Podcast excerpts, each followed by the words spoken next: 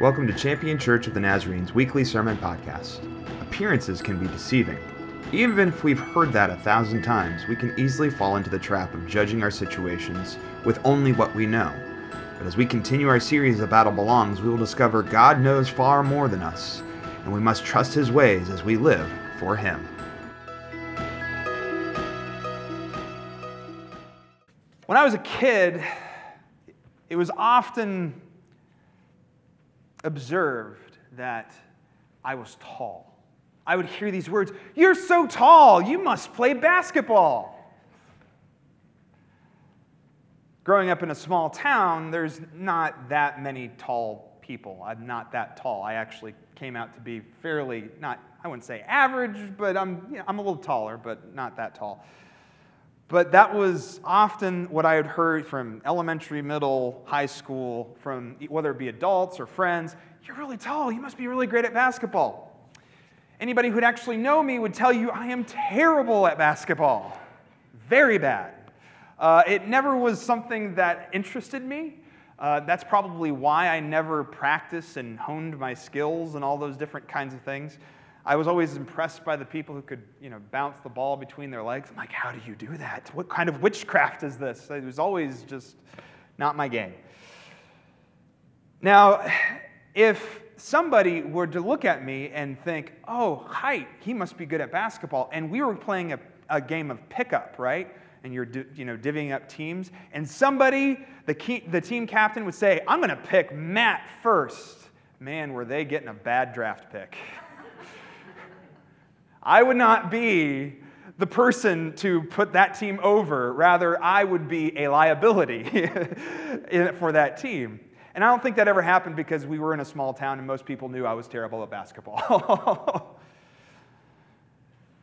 but this idea that, well, this generalization, stereotypes, these observations, and the reality of things being different reminds me of a proverb, right?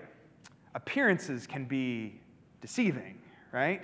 Just because something looks this way doesn't necessarily mean it is that way. That is one of the themes of today's message. We're be, we are continuing our series, The Battle Belongs, today. And the battle belongs, we're, we're going through some Old Testament scriptures of when Israel began to forget that God provided everything for them. And last week, if you joined us, uh, you might remember that we talked about how Israel envied all these other nations and say, hey, look at, look at what they have, and we want what they have, so give us a king. And God's like, mm, you, you don't need one. I'm your God, be my people. And they still said, no, we want a king. We want to be a, we want a king. And in the midst of that, let me catch you up a little bit. And if, if you would like to, you can always go back and listen or watch that sermon from last week. It's online, it's readily available on our website or on our Facebook, all those different things if you want to get caught up. But after that, God basically gave them a king. He, he, he warned them. He said, Hey, just so you know, this is what it's like to have a king. And sure enough, they, they got their first king. Their first king was Saul. And Saul is pretty much universally regarded as a terrible king. His story is, is not great. Uh, Saul is one of these guys who, well, he, he struggled. He could be a cruel person, he was a paranoid person. Like if there's somebody with power, he would start getting paranoid. But the real problem with Saul as a king was that he would not listen to what God had for him to do. And yet, he committed two acts that were pretty egregious. God gave him a specific command, and he didn't do it. Uh, one was regarding, he, he basically made a sacrifice whenever the priests or the prophets needed to, to make a sacrifice. And the other thing which was sort of like what, what broke the, the, the, the camel's back, right? That's the phrase? Yeah. It broke the camel's back was uh, he did not listen in regards to the Amalekites. And he actually took some of their resources instead of destroying it as God had commanded him to do. And it's from this moment that God's prophet Samuel calls him out on these things. And Saul's like, oh, but I was going to do this, and sort of tried to, well, justify what he did. And Samuel walks away from Saul in this moment, and pretty much it's a falling out. It's, it's done. And Samuel is pretty discouraged by this. But God has something else to do with Samuel.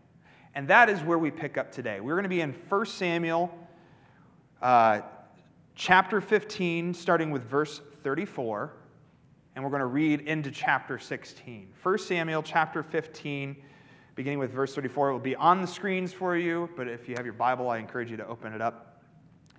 And, and again, as we read this, we will encounter that proverb appearances can be deceiving.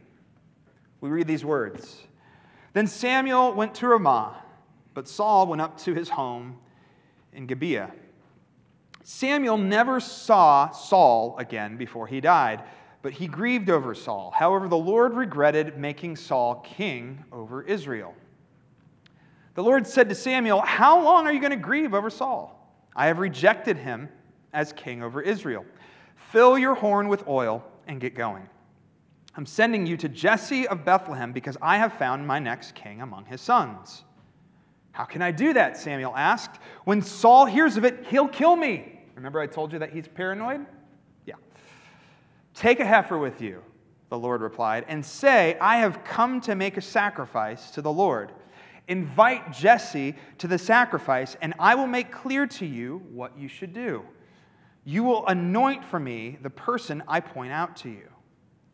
Samuel did what the Lord instructed, and when he came to Bethlehem, the city elders came to meet him. They were shaking with fear. Do you come in peace? They asked. Yes, Samuel answered. I've come to make a sacrifice to the Lord. Now make yourselves holy, then come to me to the sacrifice. Samuel made Jesse and his sons holy and invited them to the sacrifice as well. When they arrived, Samuel looked at Eliab and thought, that must be the Lord's anointed right in front.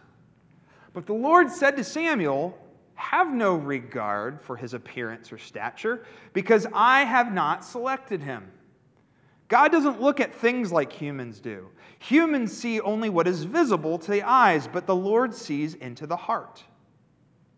Next, Jesse called for Abinadab, who presented himself to Samuel. But he said, The Lord hasn't chosen this one either. So Jesse presented Shammah.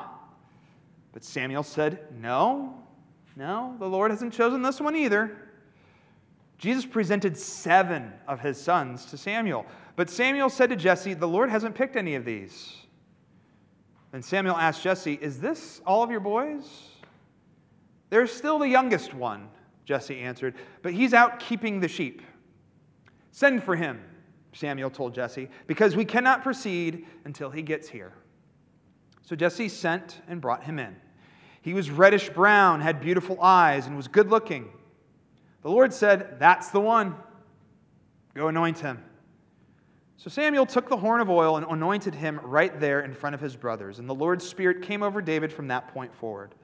Then Samuel left and went to Ramah. Before we go into the particulars of this situation, I, I want to just make sure that we note that last week, God said to Israel, if you get a king, this is what you're getting. And when you cry out to me because it's so difficult, I'm not going to help you out.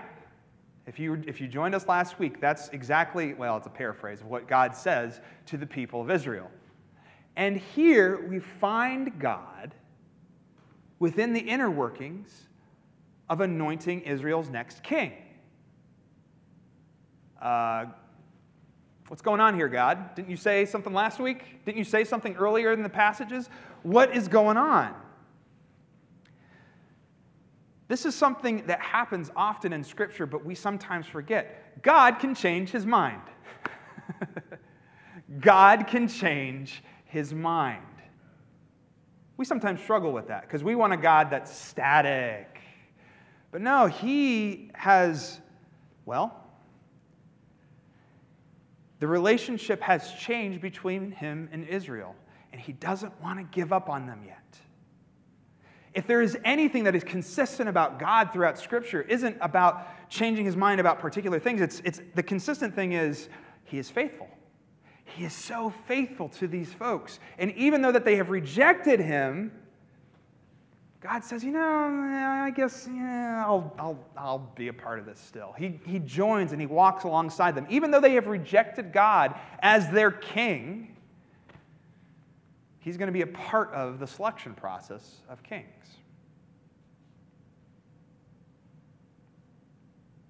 And as Saul panned out to be what God said their first king would be, God's moving on. God's going to do something new.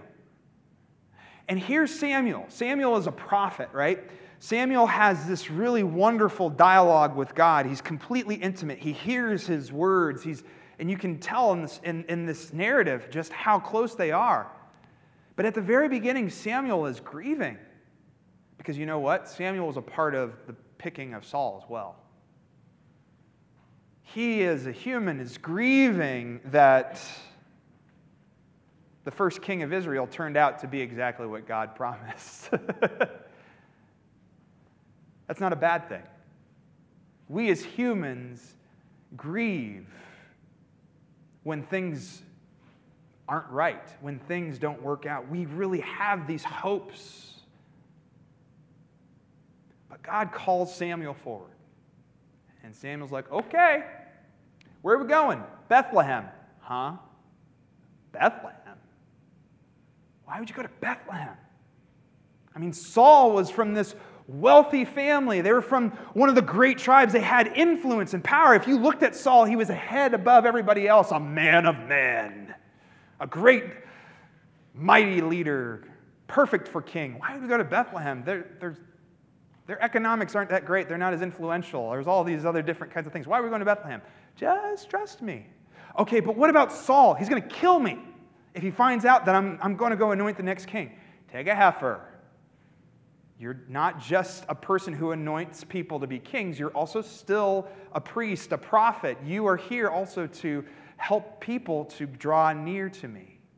So, taking a heifer meant that he was going to have a purification ceremony for the people of Bethlehem. God's providing for him. God is providing everything that Samuel needs to do his work. Because, as we just mentioned, God is faithful. And there is no detail, big or small, that God is not going to take care of whenever He is looking to do something. And that's exactly what happens. Samuel says, Okay, off we go. And they get here, and the, the interesting part about this entire scene is Samuel is doing a lot of the same things that he did before with Saul. He comes up and he's like, oh, firstborn. Man, he's tall, be a great king, all these different kinds of things. God says, no. Yeah, but I mean, we, we need this, that, these, and those to be our leader. No, no, no, not that one. Now, you need to understand that firstborn in ancient Israel were the ones who got the lion's share of the inheritance. They were the ones who were going to be leaders. If anybody was to become a leader, it would be the firstborn, or the, sometimes the secondborn, as what we found with uh, previous moments. But really, Samuel is doing exactly what he knows. So Samuel's like, okay, that one. No, not that one all right, well, okay, God, what about, what about the second one? I mean, that makes more sense. No, no, not that one either. And they get to the third one. No. They go through seven sons. And Samuel's like, is there an eighth? Is there an eighth kid? Yeah, he's he's shepherding right now. Which there's two reasons. There's one of two reasons. One that's not likely, and one that's more likely. Why David's not even present for this. One, his dad doesn't like him, and hey, you don't get to be a part of the purification ceremony. It's like, we're going to forget the youngest to go to church today. You know, just stay at home and you do that kind of that's I doubt that's what happened with Jesse. More than likely, the reason why David is not present for this moment is because of their economic status. They did not even have enough money to hire somebody to take care of their livestock for their son to be present for a purification ceremony. This detail is important. It is showing that the family of Jesse isn't the most powerful, influential, wealthy family in Bethlehem. They're exact opposite. God is picking the next king from among those that, well, quite frankly, most of Israel, and let's be honest, ourselves would not pick. After all, we humans go by who's the most popular, who's, who's the richest and self made, who is successful, all of these things. They will be a great leader. No, no, God's going to pick from this family that doesn't have much, and it's the eighth son. It's not even the fourth son or the fifth, it's the eighth son. And from this, we begin to observe, as Bruce Birch says, God finds possibilities for grace in the most unexpected places and through the most unlikely persons. Now, if you're a student of Scripture, you will not be surprised by this because God works through the unlikely people. God works differently than what we typically operate from. He sees us differently, he sees others differently. And as we see throughout Scripture, he elevates those who are low to show how to rightly live. He casts down the powerful and wealthy continuously throughout Scripture. David is a reminder of who Israel is. Israel is a nation that was liberated from slavery and captivity, a marginalized people. David is the eighth son from a non wealthy family within Israel, and he is going to lead them? Oh, wait, yeah, God, this makes sense. You sort of act in this pattern often. Now we're getting it.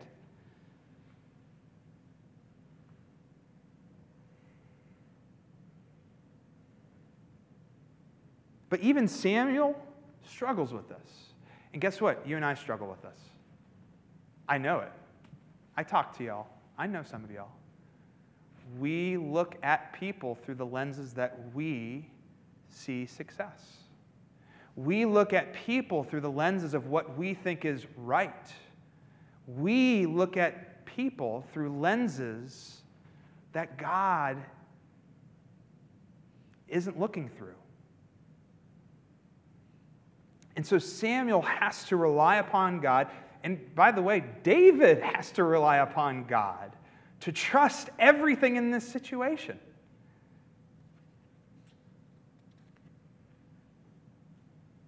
And it causes us to really begin to think do I see the, where, the, do I see people, do I see the world the way that God sees it? Or do I see it in the ways that I think are good or the ways that I've been taught by our culture or all of these different kinds of things? Do I see people as God sees them? In the world's usual power arrangements, this would not be the stuff of royal lineage. But in God's plans, sometimes the last shall be first. Even an absent eighth son tending the sheep. Too often, we fail to look for possibilities of grace and hope beyond the traditional channels of power, influence, and success.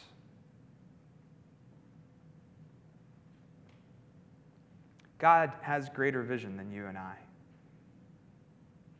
Praise the Lord.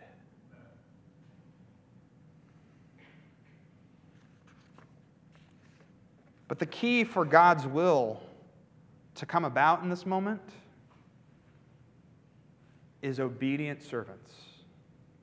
Obedient servants who trust God, who believe that the battle does belong to Him. What do you mean, the eighth son, the young kid? He's shorter than everybody. He should not be leading Israel. He's not a man's man. He's good looking, as the scripture says, but what do you mean? The other small key moment here is that he is out shepherding. A shepherd sacrifices themselves for animals and cares for them and guides them and leads them. No, he is primed to be king of Israel, though he might not seem it to be. Good leaders rarely seek out power and responsibility. Good leaders are generally put into situations by God. And so Samuel and David receive what God is giving. They trust him. They trust that whatever comes next, the battle will belong to God. And you should know this. After God anoints David, you should know that his ascent to the throne is not easy. if you continue to read through these passages, you will find that he, there will be attempted assassinations on his life. There will be backstabbing, there will be lies, there will be all kinds of dysfunction around David. When he sits underneath that horn as anointed, he is committed to what God has called him to do, no matter how difficult that road is.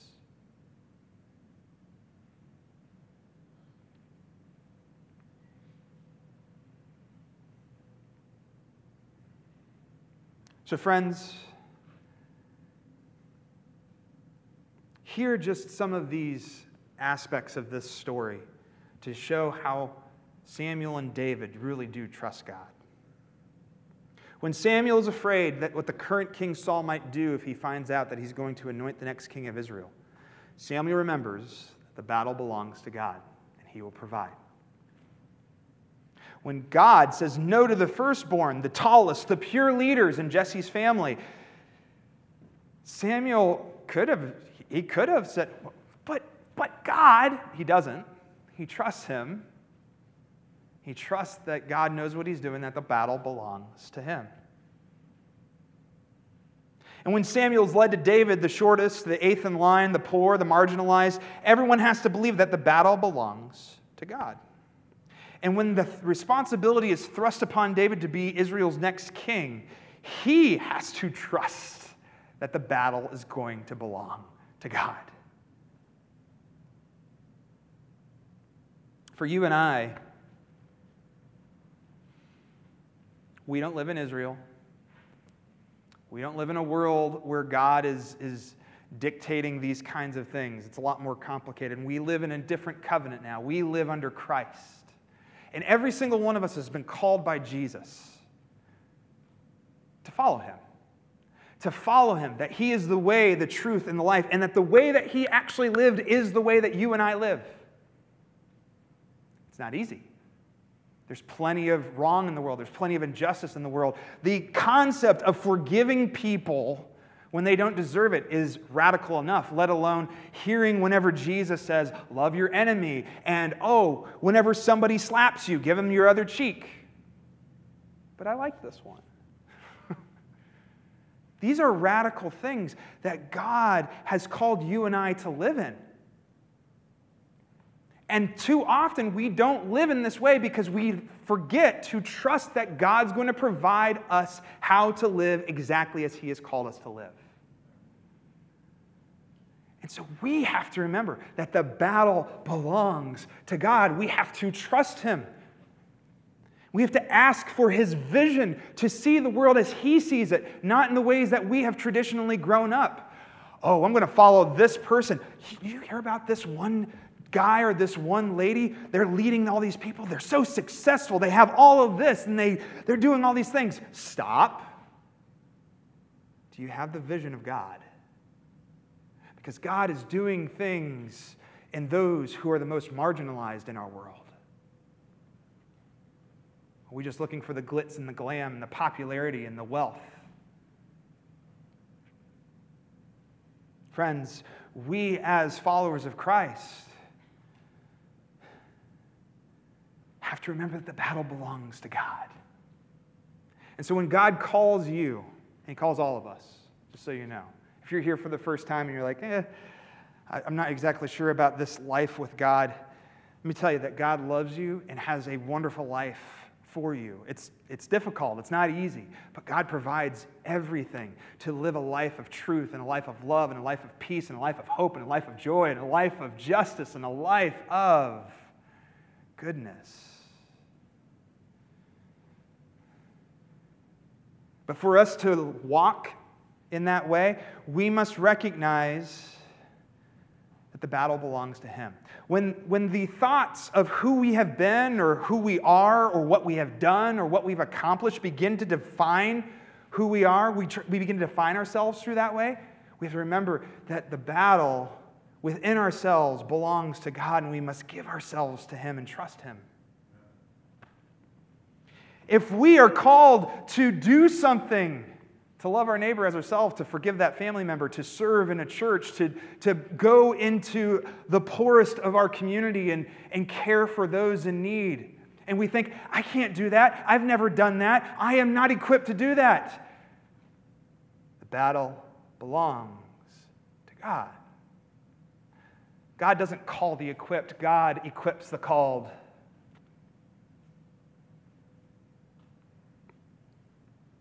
When we see evil happening in front of us and in the world, and we are tempted to meet that evil with evil. Oh, if they're going to play like that, then I'm going to play like that too. We have to remember that the battle belongs to the Lord. You can't be loving your neighbor, you can't be loving your enemy if you begin to do evil to match the evil that they're doing, friends.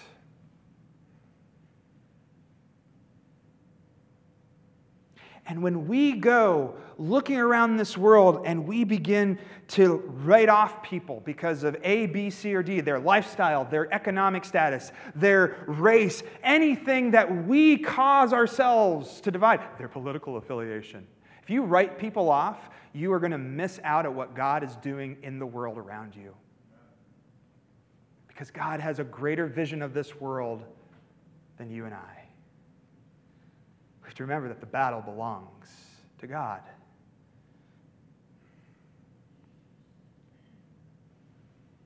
Friends, if you think that you cannot do what God has called you to do, give up a sin, a habit, something that somebody's done against you, if you can't give up a, a worldview, if you can't give up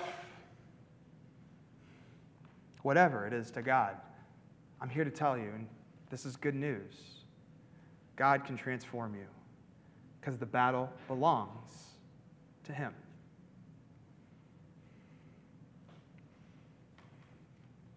There was a time in my life that I actually did play basketball.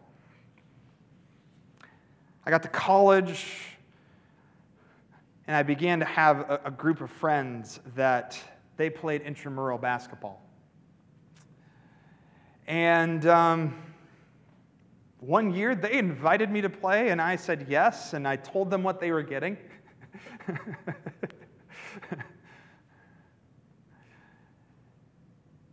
and as I look back at that moment of why in the world they would invite me to play, because again, like for example, my very first game, I think I was the eighth or ninth man off the bench. I was not the sixth man, I was the seventh man. I was, I was down the bench, right?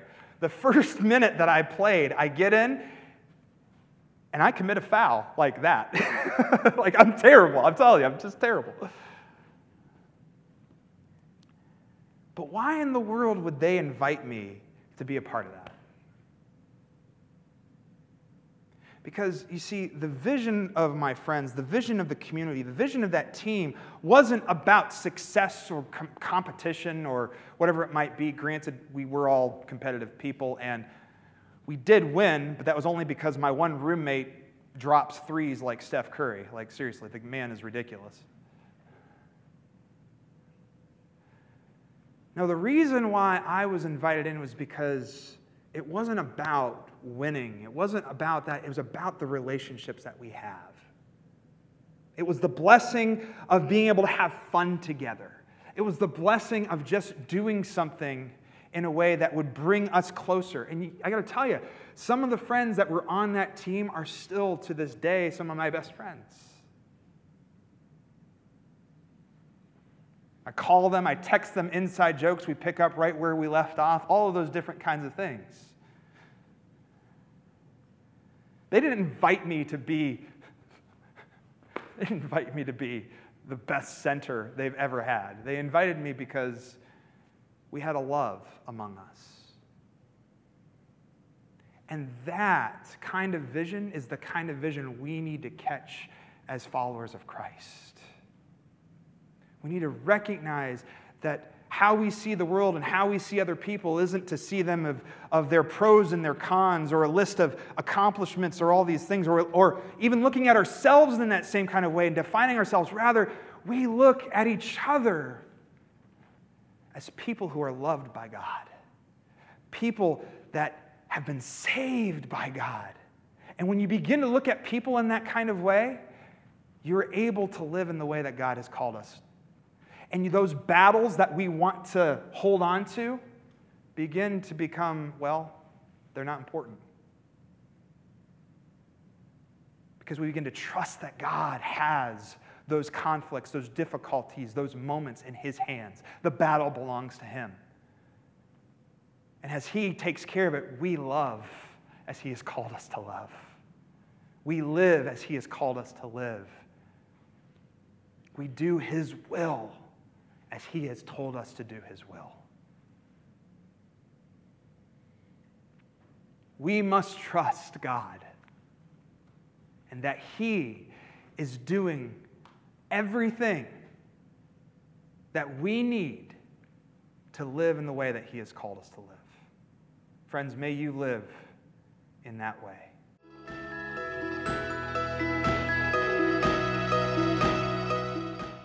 Thanks for listening to Champion Church of the Nazarene's weekly sermon podcast. We hope you were inspired by this week's message.